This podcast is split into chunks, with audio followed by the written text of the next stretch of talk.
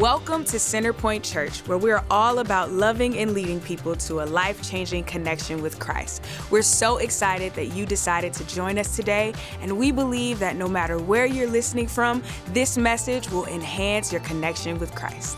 We hope you enjoy this message. Thank you, Lord. Thank you,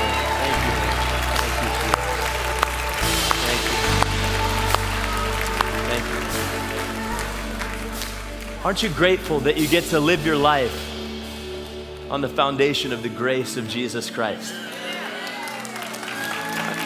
Aren't you thankful that every single day, every single day you open up your eyes and take a breath, that there's no doubt that you're loved, that you, you are protected, and that you're shielded, and that you have a place with your Heavenly Father forever. This security is your greatest reward and blessing. Knowing that this is where you live, surrounded by His favor as a shield, standing on the solid ground of Christ Himself that you get to build your life on. Thank you, Lord. You, Jesus. This one doesn't have any rhythm, so I just want to sing this. I want to sing, Praise your name, Lord Jesus. Praise your name, Lord Jesus. You're my rock, you're my fortress. You're my deliverer, in you will I trust. I praise your name, Lord Jesus. And I'm calling on the Holy Spirit. Almighty river, come fill me again. I'm calling on the Holy Spirit. Almighty river, come and fill me. Almighty river, come and fill me again. You know, we're, we're singing this, but for some of us, we feel a bit like a spectator we're listening to some other people around us that seem to kind of know this song or, or, or, already have that desire. And for some of us that we feel like we're just standing and, and watching something, I'm pleading with you to take a step by faith, even in this moment, to say, No, me too, God. Not just those ones up over there. Me too, God. Me too, God. I, I want your spirit to flow into me. Let this be a, a, prophetic moment for you. Maybe you're somebody who goes, I don't really, I don't really sing that stuff. You know, I let other people do that singing. I don't even know. Just take a step of faith and begin to ask Him. I'm calling on the Holy Spirit. Maybe you're saying, well, but I don't know if I can sing it. Could you say it with me? Just say it with me. I'm calling on the Holy Spirit. Almighty river, come and fill me again. For some of you, it's been a long time since you've experienced the filling of the Spirit. it's like a distant memory. Like when you were a kid, you had encounters with God. He touched your life. He showed you things. He revealed something to you. And you've been wandering.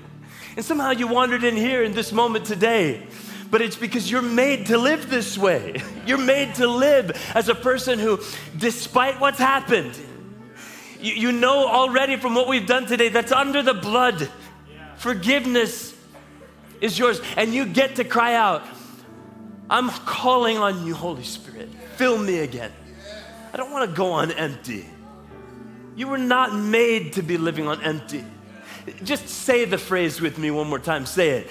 I'm calling on the Holy Spirit, Almighty River, come and fill me again. I'm calling on the Holy Spirit, Almighty river. Almighty river, come and fill me again. Sing it again. I'm calling. I'm calling on the Holy Spirit. Almighty river, come and fill me again.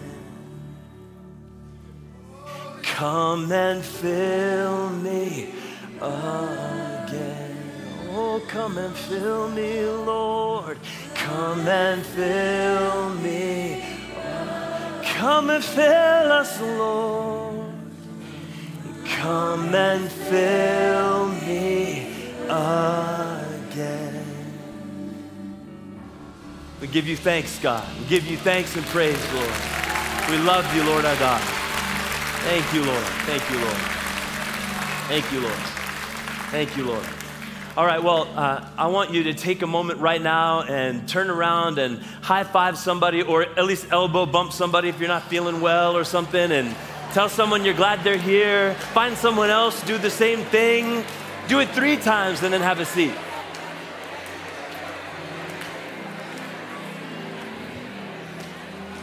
Thanks, guys. Thank you, guys.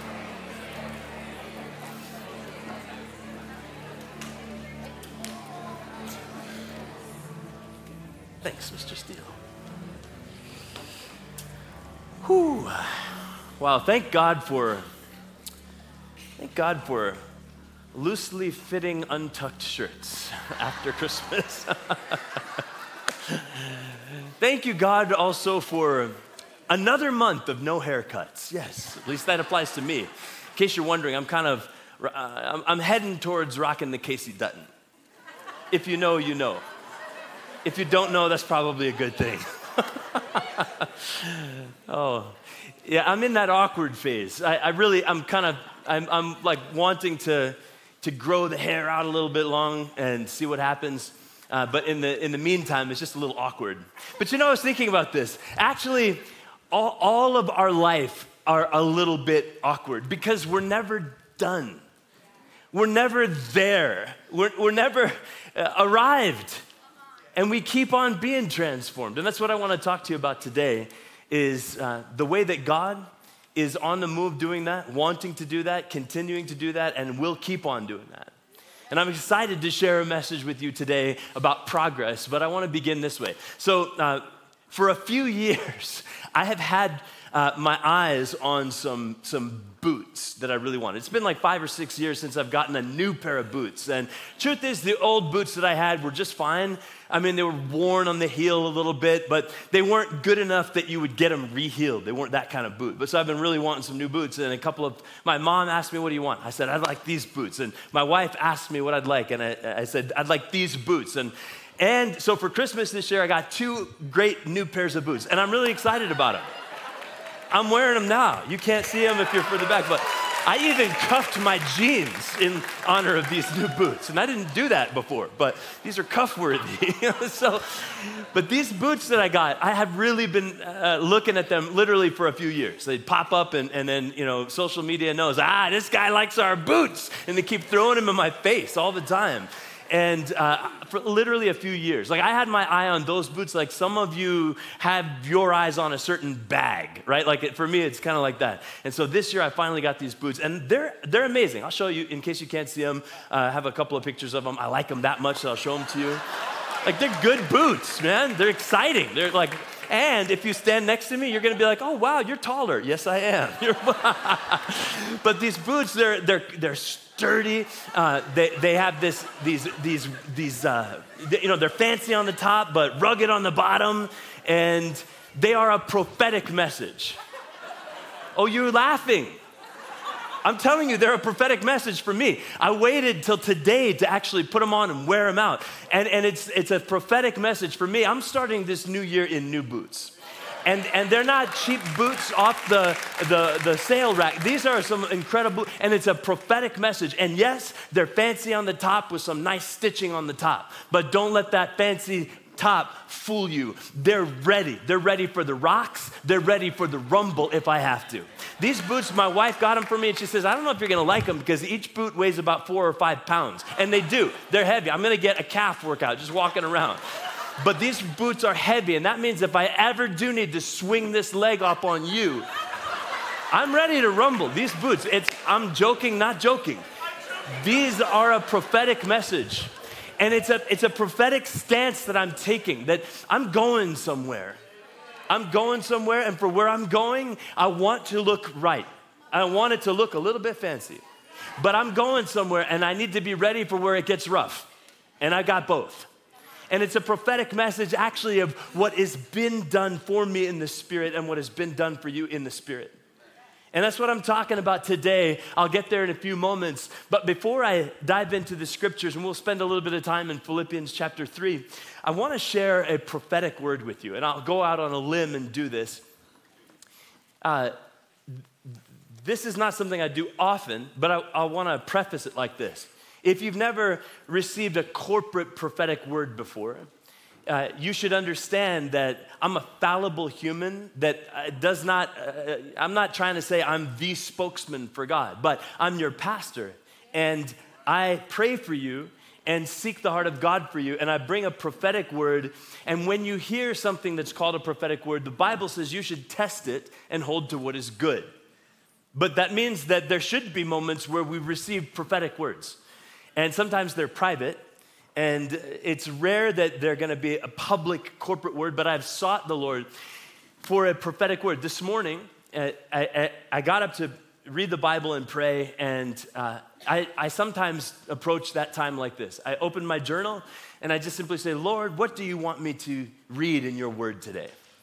And I jot down a few addresses in the Bible that I'm going to turn to, and I know that God's going to speak to me in them.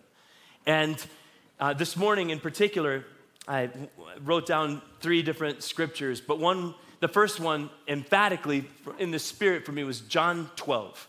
And, uh, and then after I wrote down those scriptures, I got my Bible and I literally flopped it open. And it's a, a new Bible that didn't have any fold marks anywhere. And it literally plopped right open to John 12. And I kicked my head back and just sort of chuckled. I'm like, I see what you're doing there, Lord. But so I, I began to pray and ask the Lord for a, a prophetic word for, for my life and for our lives together. And so I'm going to read this because I, I think it, it may have something for you. It may, it may be 100% all for you, or it may be 10% for you. But I'm going to share this, I'm going to read this. I'll, uh, I'll uh, put it out there later today on, uh, on my Instagram in case you want to see it again or hear it again. But let me just read this. Really jumping from John 12 and John 12, 24 in particular. This is, this is what I sense God saying 2023 shall be for you a year marked by a plentiful harvest of new life. Where there have been opportunities you lost, relationships that died, dreams that have died, I plant the victory of my name and my resurrection power. Where there has been death and loss, I will bring forth a plentiful harvest of new life. At first, it will only look like a little, the way a few green shoots first piercing the ground don't seem like much, but then I will bring the rain, and the growing and increase will be unstoppable. In your life, in your relationships, in your family, in your work, in your business this year shall be marked by a plentiful harvest of new life.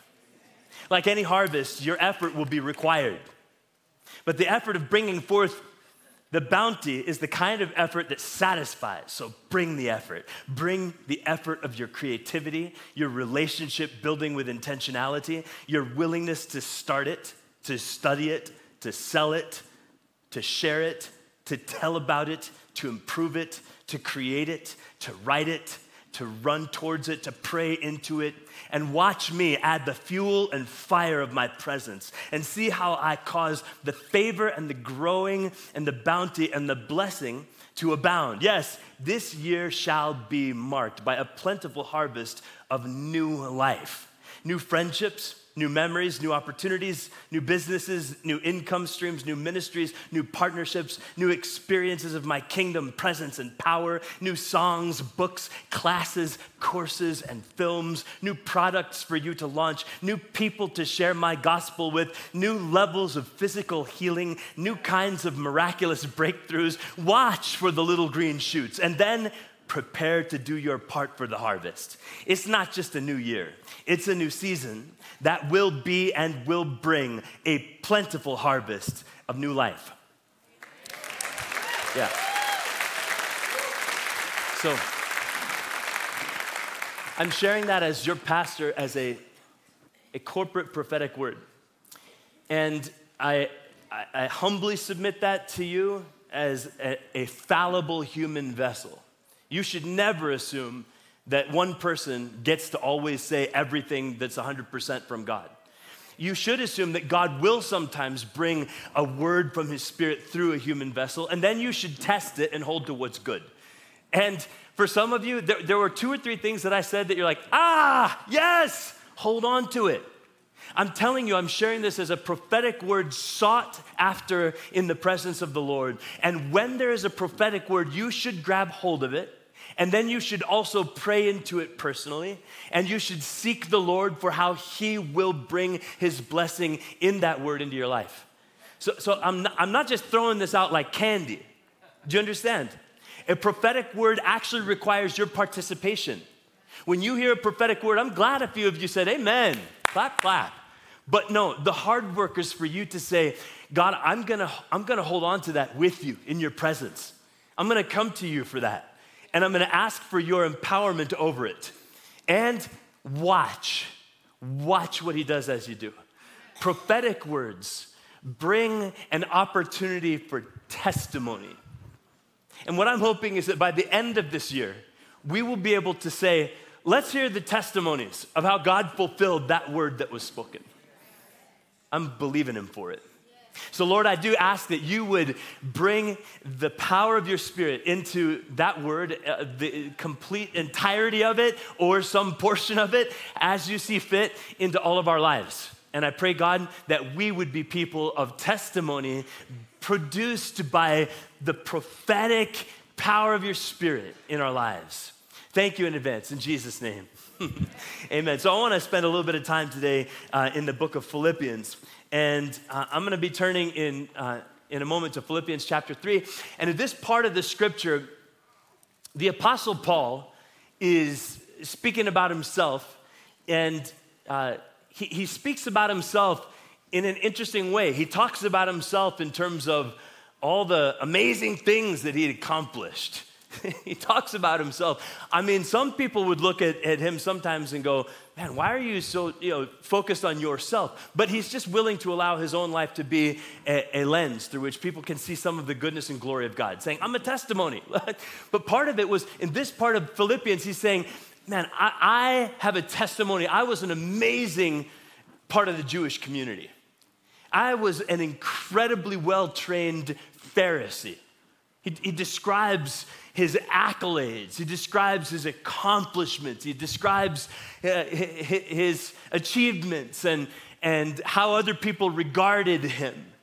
And you'd kind of expect that after he does that, talks about himself and what he'd accomplished and what he'd done and, and all that he'd uh, gained and all that he'd gone through, you, would sense that maybe what would come next would be something like, and what a great, uh, satisfying thing it's been to do all of that amazing stuff. You'd kind of expect that, except that's not at all what happened. So, just jumping into Philippians 3, verse 7 and following, what Paul says next after describing all his accolades and accomplishments and achievements is this He says, Whatever were gains to me, I now consider loss for the sake of Christ.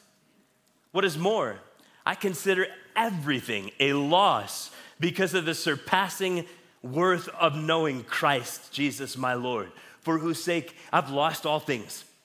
I consider them garbage that I may gain Christ and be found in him, not having a righteousness of my own that comes from the law, but that which is through faith in Christ the righteousness that comes from God on the basis of faith. I want to know Christ, yeah, to know the power of his resurrection and participation in his sufferings, becoming like him in his death, and so somehow attaining to the resurrection from the dead. This is where I want to begin uh, this message on this New Year's Day. I want to. I want to ask you to consider the, the gains for a moment. Consider the gains. And let me ask just one question. What are what are some of the gains that you're hoping your goals will lead to in this coming year? It's not a trick question, but I do want you to mull it over a little bit. What are the gains you are hoping for in this coming year? Like, just think about it for a minute. Some of you, you already have a list, and this is day one, you've already worked through, you know, 30% of them. I don't know. But others of us, you, do, you need to think right now, what are my gains that I'm looking forward to this coming year. For some of us, I mean, maybe we're taking it very literally and we immediately are uh, mentally in the gym and, and, going, yeah, I want the gains. I want the gains. Personally, yes, I would like some gains in my muscle mass. Like, I would like to be able to bench press something that starts with a two sometime, at least once in 2023. That's, I mean, that's a gain I'm looking forward to. Some of you might have gains in mind. Uh, you might have gains related to your finances that you're praying for, hoping to, for, working towards. And you might have gains related to uh, the family. And, and maybe the gains that you would experience in your family would look like more uh, experiences of healthy connection with each other. Or, or maybe your gains are in your marriage and you've got some specifics in mind for what gains in the area of your marriage area of your marriage would look like or others you have gains in the area of your, your spiritual life that would be good. Maybe it's i'm gonna do the one year bible plan and i'm gonna check that box i'm gonna have a streak every single day of this year. I don't know. But i do know this i do know that what what i'm challenged to do today is to reconsider the gains. That's the title of my message, and I just want you to say it. Reconsider the gains. Just say it. Reconsider the gains. I don't mean necessarily uh, to brush them off the table. I just mean that there's, there's a reframing, a kind of radical reframing that we actually need to be willing to do. Yeah, I see in Philippians 3 the Apostle Paul being used by the Holy Spirit to say, Look at me. I'm an example, I'm a testimony. And what I found was it's not all about those gains.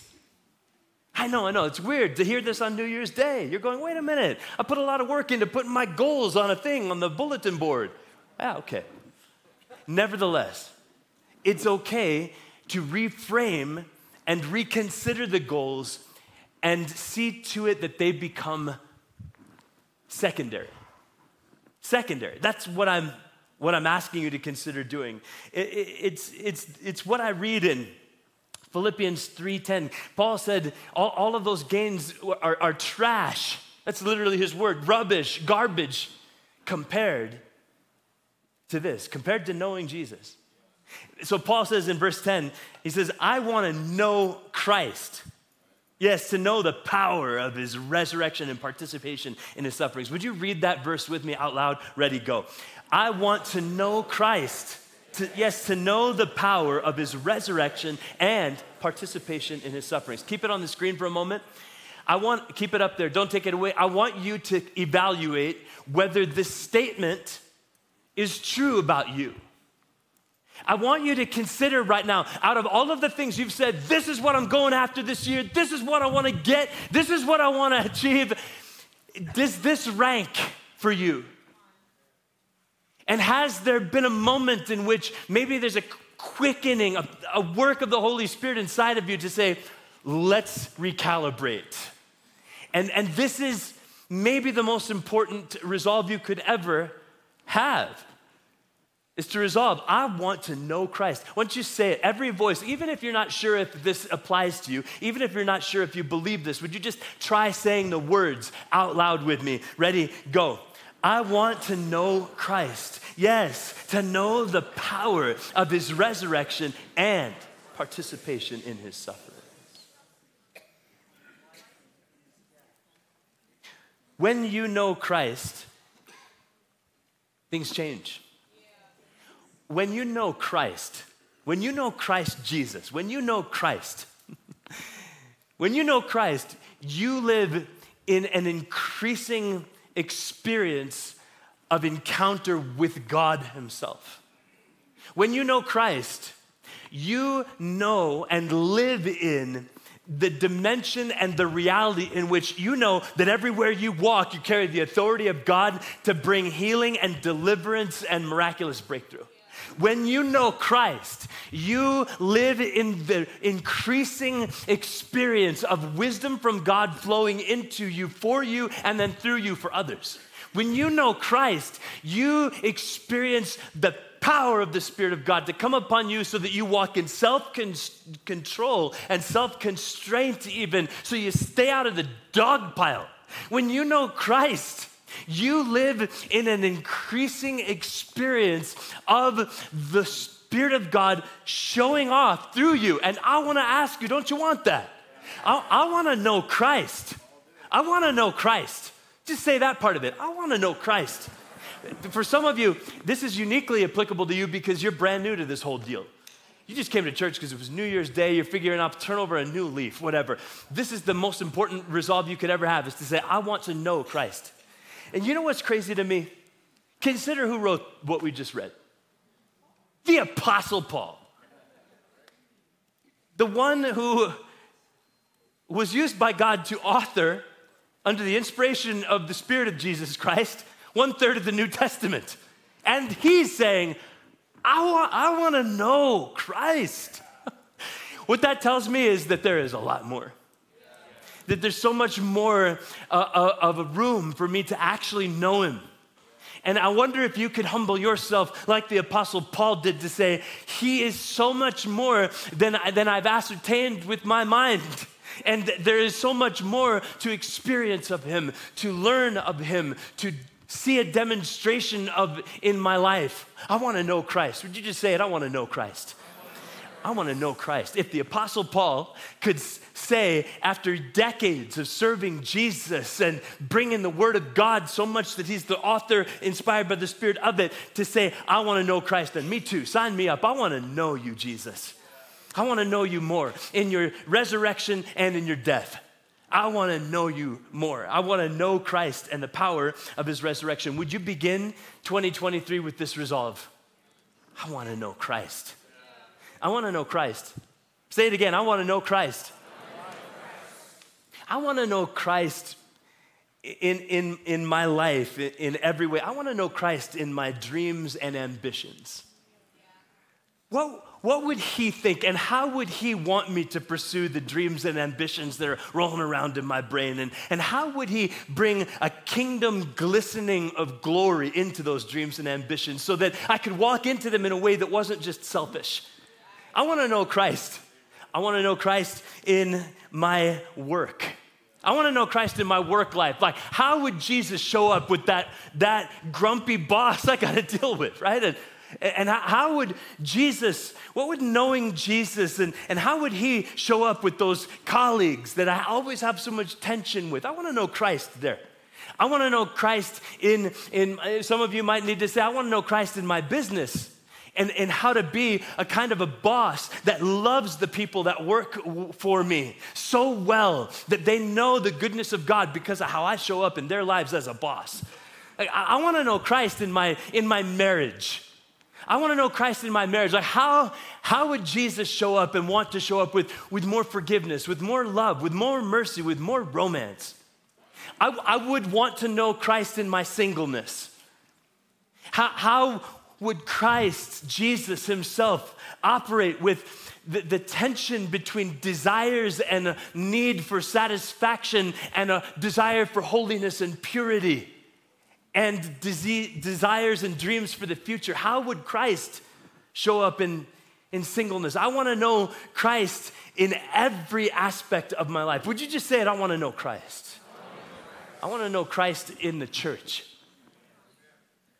I want to know Christ in the church. How, how Jesus want to move and operate and touch people and bring breakthrough and establish a miraculous a miraculous level of his presence. How, how would that be? I want to know Christ. Say it with me. I want to know Christ. Say it again. I want to know Christ. I want to know Christ in this world. I want to know Christ beyond the church walls, which are glorious and I love. But I want to know Christ out in our community, dealing with somebody who hates God and might even spray paint on a church building because they don't like the Christian guy who's coming to do a worship concert in San Diego. I want to know Christ. It's like, how would he respond to the, the layer upon layer of sin that's in our world? I want to know Christ, and I want to know what is my place in walking with Christ in this world. Just shout it. I want to know Christ. I want to know Christ. I want to know Jesus. I really do. I want to know him. And Paul, in a sense, by saying, I want to know Christ in the power of his resurrection and in the participation of his sufferings, is saying, listen, I know you want it only to ever be up and to the right, but to fully know Christ, you must be able to dance on the mountaintop with his resurrection power and wade and trudge through that muddy valley of the shadow of death also, and to know that He's present in both, and that you overcome and rise up in and through both. And to fully know Christ requires both the participation in His suffering and the experience of the power of His resurrection. And so, as you walk into this new year, be on the lookout for both. Be on the lookout for where He is maybe even going to allow you to participate in his sufferings. It's not that I desire that, I just know that it's part of the story in the Word of God of a whole and healthy life in knowing Christ. Is that I'm ready for the participation in his sufferings that I may be allowed to experience somehow. Will I deny that? Will I say, no, or will I say, this is, this is part of knowing Christ? Because I want to know Christ. Christ who wept drops of blood because of what he was about to face. I want to know Christ. How did he deal with the pressure and the tension of a moment like that? And what did it create inside of him? And what would it look like for me to walk through some moments where I will have a need of that kind of desperation of the presence of my God. I, wa- I want to know Him in the, the glory of the resurrection power. You better believe it. I also want to know, know, I want Him to know I'm willing to walk into the participation of His sufferings to whatever degree it may be required or allowed unto me. Amen. Come on, somebody. Amen. You're like, wait, can we go back to the resurrection part of the equation? yes, we can, because ultimately that is where we stand in the amazing ground of the resurrection power of Jesus. Verse 12, Paul says, I have not already obtained all this. Phrases it differently. Not that I have already obtained all this or have already arrived at my goal, but I press on to take hold of that for which Christ Jesus took hold of me. What I find in the scripture is this overarching principle of progress. Many of us would know the verse in 2 Corinthians 3 16 to 18, which describes our journey as one in which we move from glory to glory. And that is the journey you're on. And it's a journey of progress. And as we're thinking about this new year, I'm glad for any of us that have goals, but I would suggest that what would serve a lot of us would be within those goals, or maybe over those goals, or under those goals, however, would be to, to set priorities that you can live into. Because the priorities will flow from your values. And your ability to make progress will be the result of your motivation leading to your action according to your prioritization. And so for me, it, it, be, it becomes essential to decide these are the priorities. This year, these are the priorities.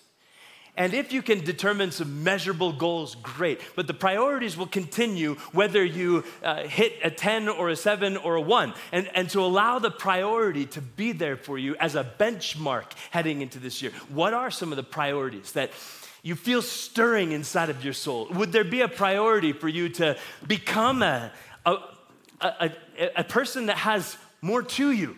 Like maybe you're gonna have a priority to learn some new hobbies or develop a musical side of you, uh, whatever. Is the priority to become somebody through whom the Holy Spirit is flowing more? Do you have a priority to become a, a better steward of the funds and the money that God allows you to earn? Do you have a priority for getting up off of your butt to do the thing that actually a year ago you knew you were supposed to do? Was that a little too harsh? Somebody, you needed to hear it just like that. But, but the priorities are going to allow you to have informed action, and that's going to lead to the progress. So Paul says, in verse 12, one more time, he says, under the inspiration of the Spirit, not that I've already obtained all this or have already arrived at my goal.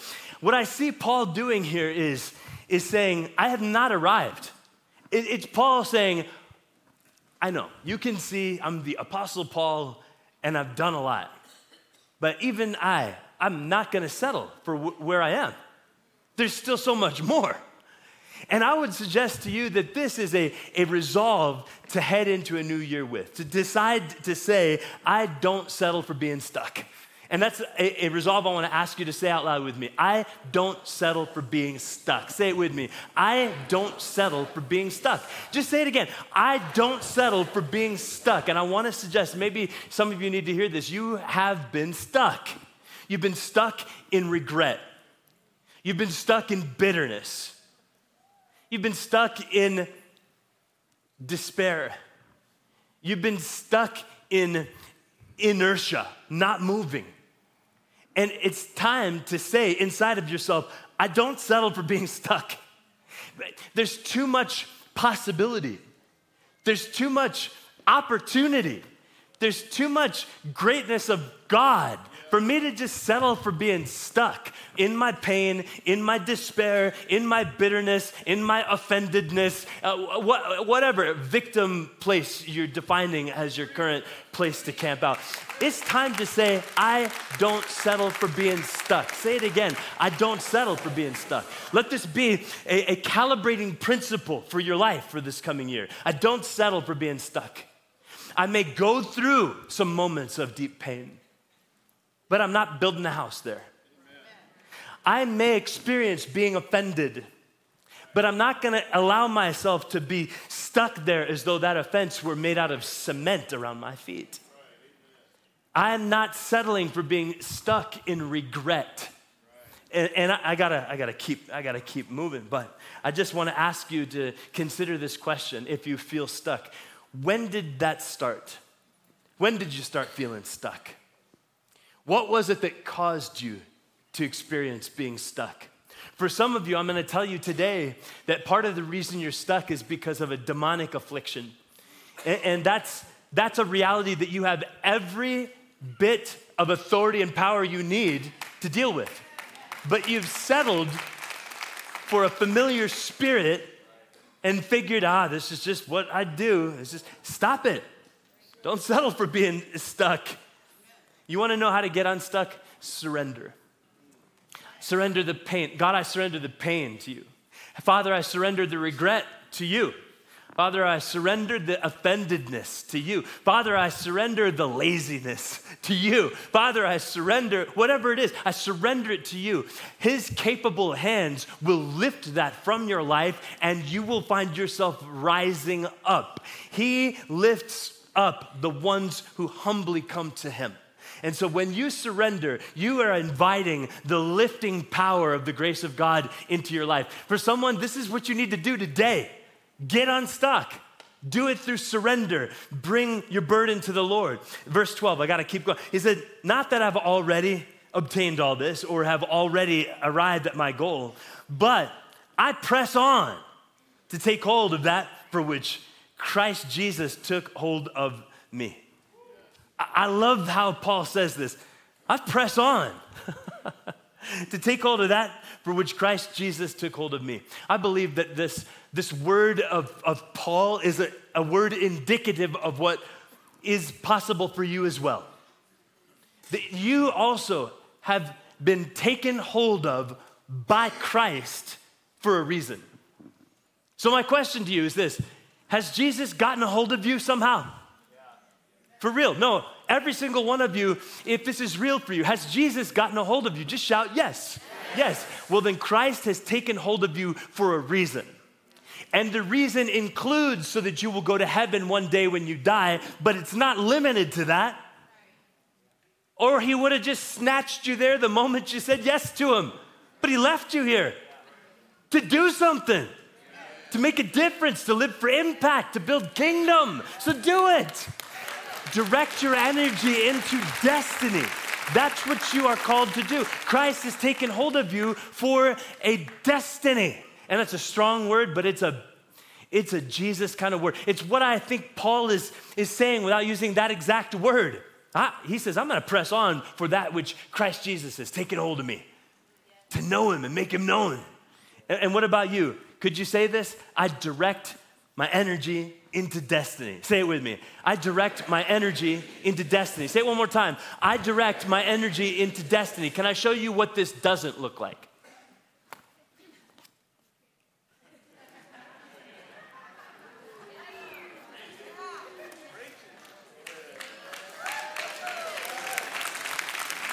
Ask me how I know. Yeah, but I'm telling, I'm telling on myself and, and I'm telling on you. And, and maybe yours, yours looks a little different than that, but I, I recognize, I, I feel a, a word from the Spirit to me about that kind of thing, about what's at stake, about what opportunities there are, about what impact is intended, and I can waste it by not directing my energy. Paul says, he, he says, I'm pressing on for that for which Christ Jesus has taken hold of me. I think I'm looking at a whole lot of people who would say, you know, I do think Christ has taken hold of me. And maybe you're not quite as clear as Paul in what exactly that he did that for, but there's a reason. There is a destiny, a, a, thing for which God has uniquely shaped and called you. Emblematic of this would be the prophet Jeremiah. And it's not only for Jeremiah, it's just emblematic of how God deals with his kids. And Jeremiah uh, says it like this in Jeremiah 1 5. God speaks to him and says, Before I formed you in the womb, I knew you.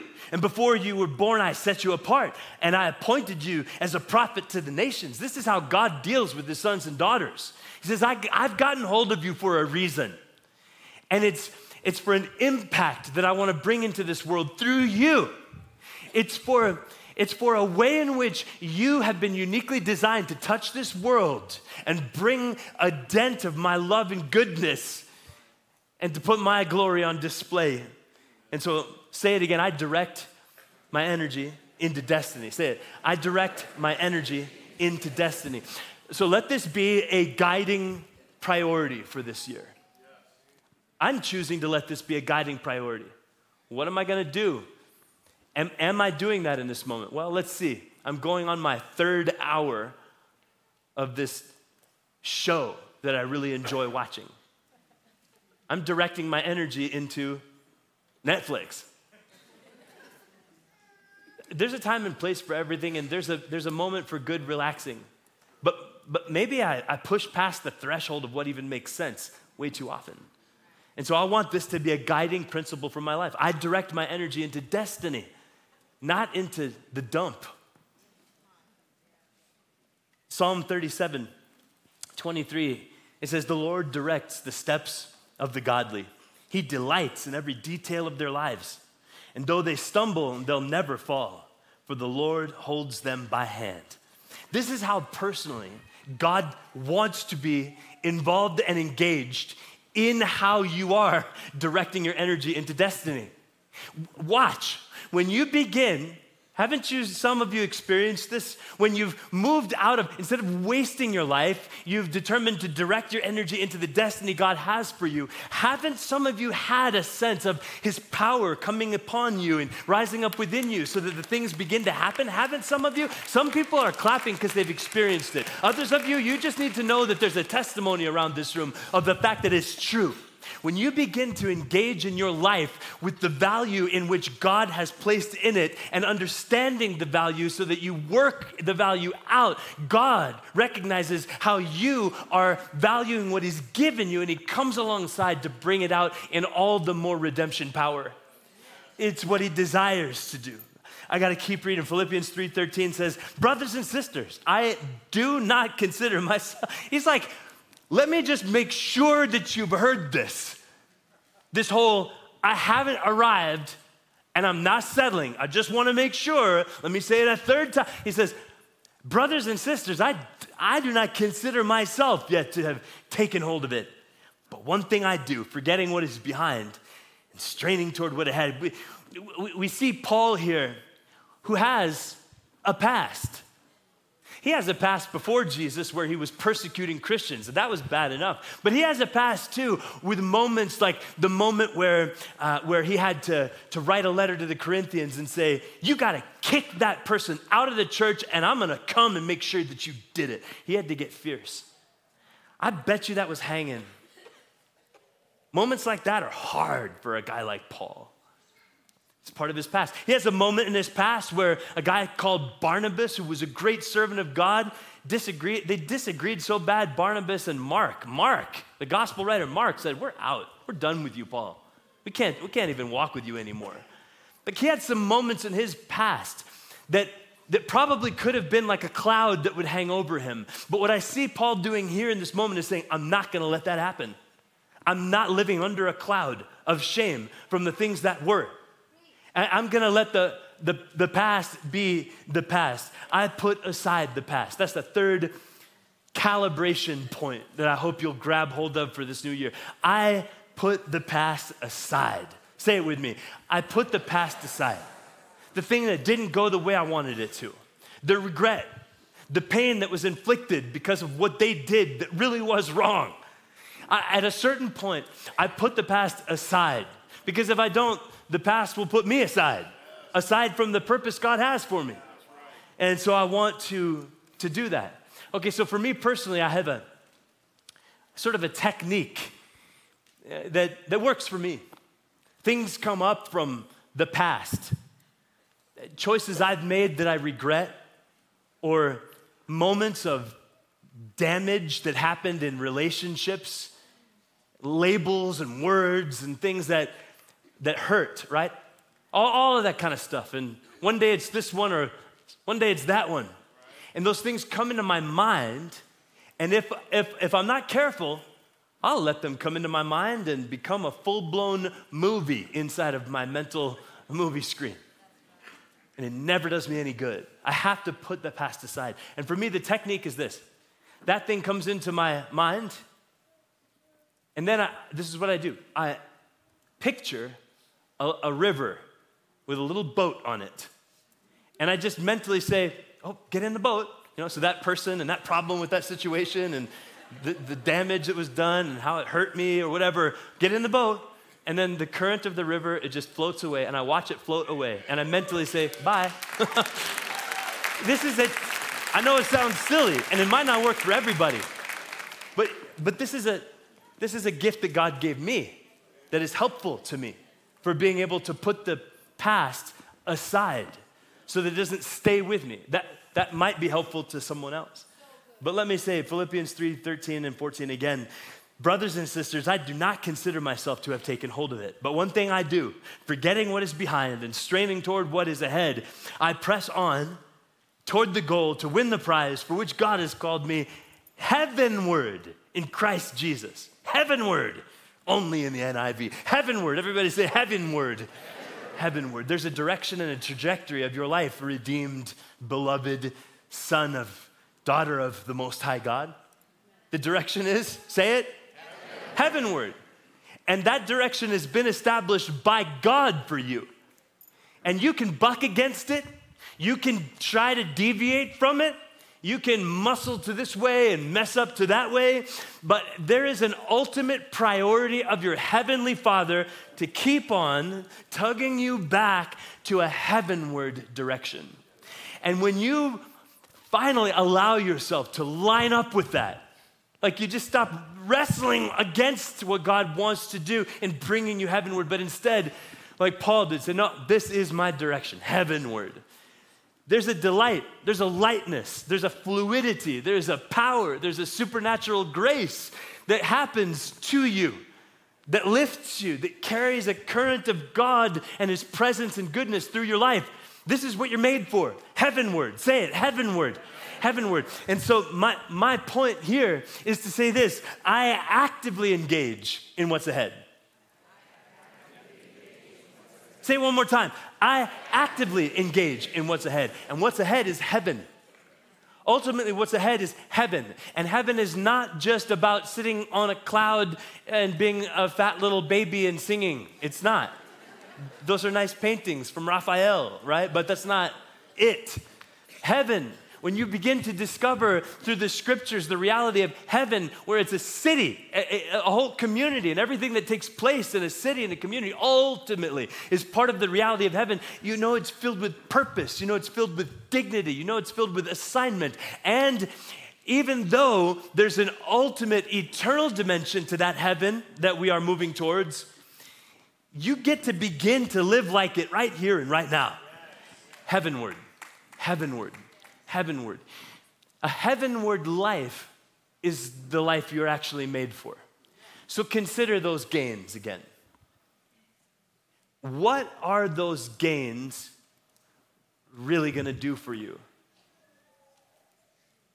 If the gains that you're hoping for can be brought into the service of Jesus Christ, then they'll do a lot for you.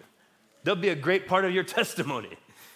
But if they're just about you getting more and being bigger and whatever, eh, that's all going to be loss one day. So you might as well line up with the heavenly thought now and decide this is who I am. I'm a woman, I'm a man who is moving heavenward. And I actively engage in what's ahead. But that's also about what's ahead in your life this coming year. Actively engage. It's time to take the steps. I'll, I'll, go back just to remind you of that prophetic word that I shared.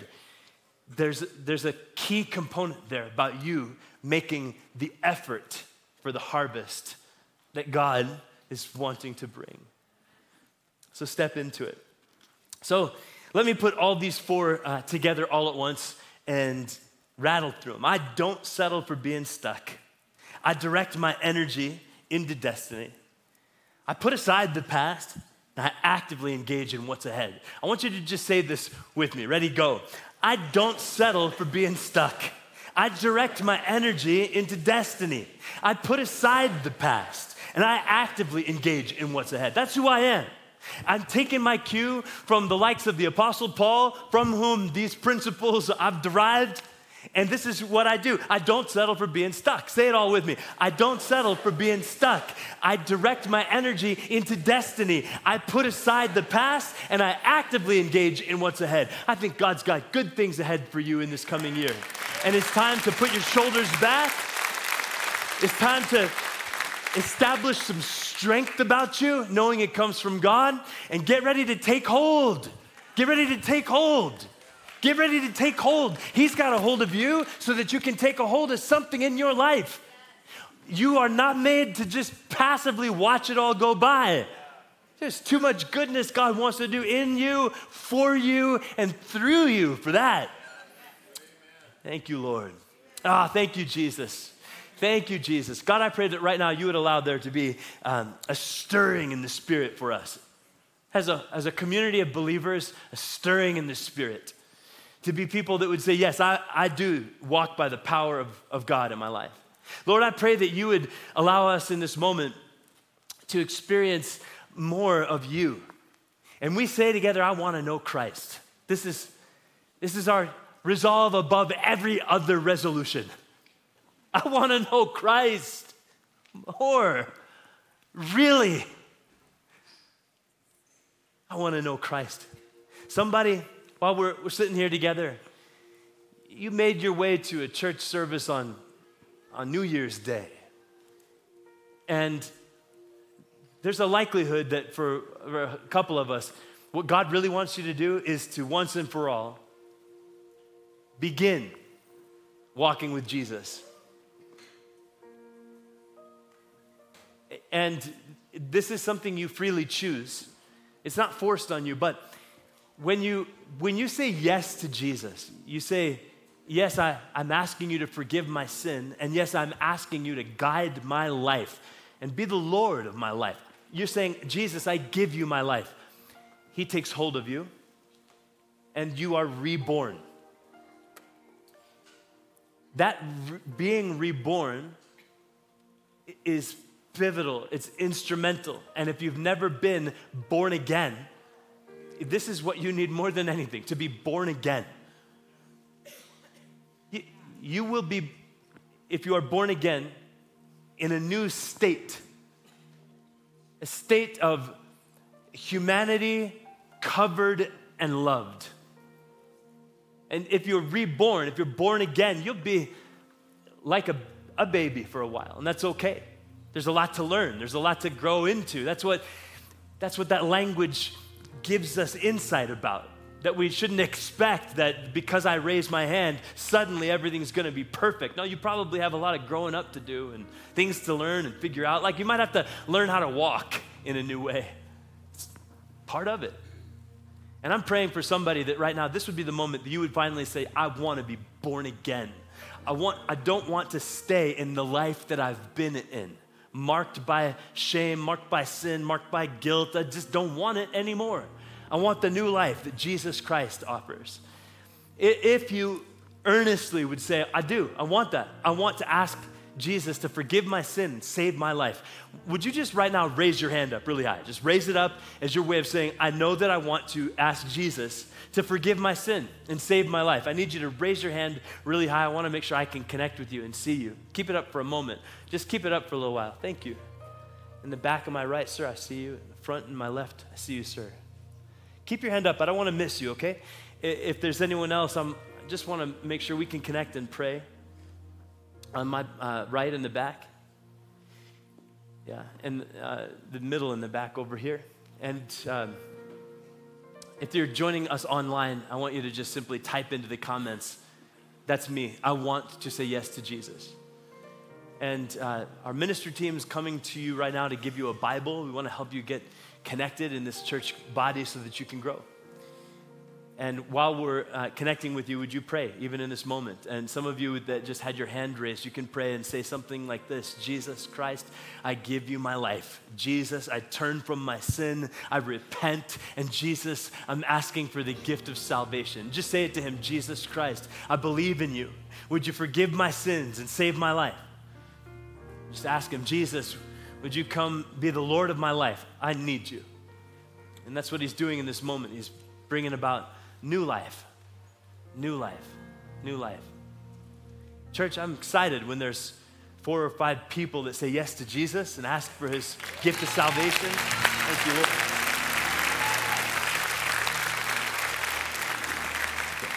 So, uh, one thing I need to do, this is quirky Pastor John day, I guess, because I shared a prophetic word and now I'm going to blow the shofar. Okay, so let me explain. We're Christians, but we, we come from a long line of people of God who, who did all kinds of crazy things, like march around a city doing nothing but blowing these things and watching victory come. And so for me, there's a way in which when I blow the shofar, it is in itself prayer. Beyond words, I can't explain it to you. I just know that it's the reality. I pray this prayer actually every week. Usually I do it when you're not here. but for some of you, you need to hear the sound of the shofar. You need to let your ears and your, your body even be hit with the blast of the prayer that comes from of old. And so I want to just pray this prayer a couple times, and you might need to stop playing because it won't sound good, probably.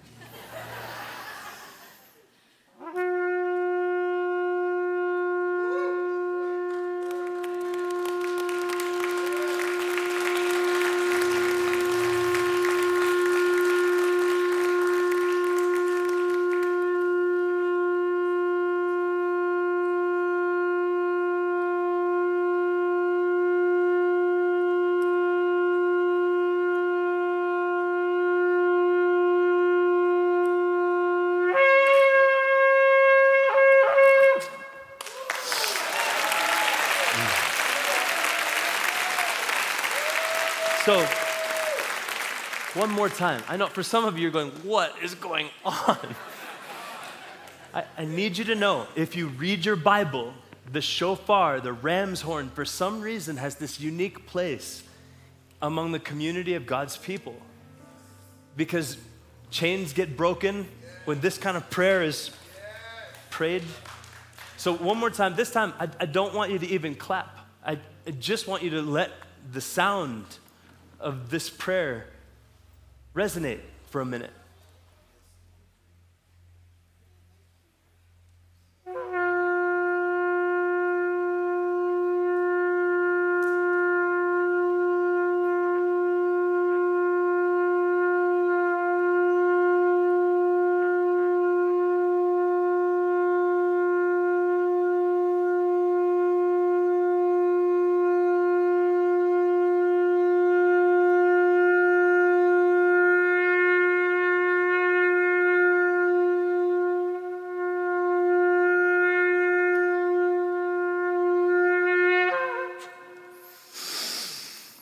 Lord, so, Father, we commend ourselves to you. We're earnestly desiring to know Christ in every way, in every way, in every way.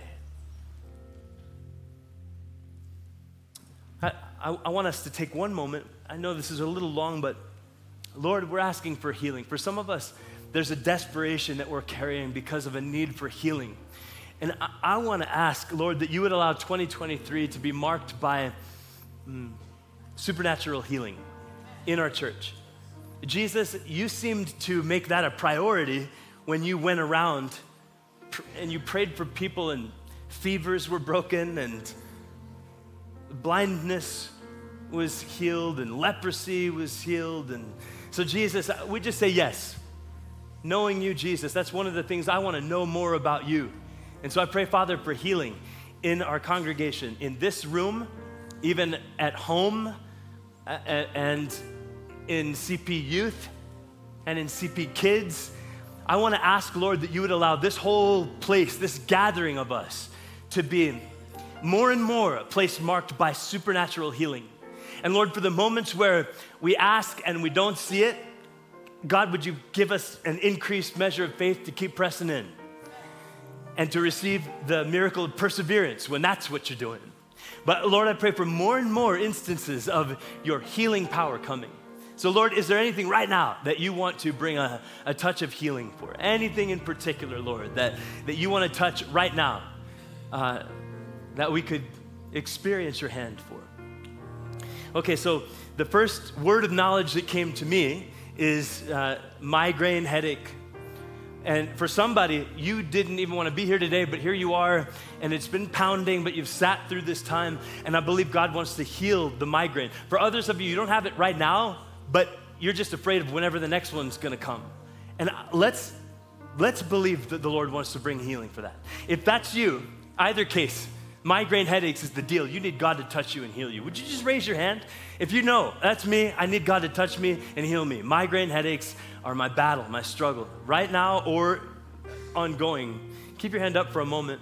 There's a, a couple over here, here and here. John and our prayer team are coming towards you, and the, the minute they've started walking and you started raising your hand, I believe God has been on the move. Over in the chapel, also in the far in the very back, someone else could head that way from our ministry team. So, when, when we seek God for a word of knowledge about he- healing, out of all the things that need a touch from God, for some reason the Spirit is saying, This one. And I cannot explain to you why. I just know that m- my faith calls me to obey and step out and say, Okay, that one. But I think it's, it's like it opens the door for all other kinds of healing God wants to do.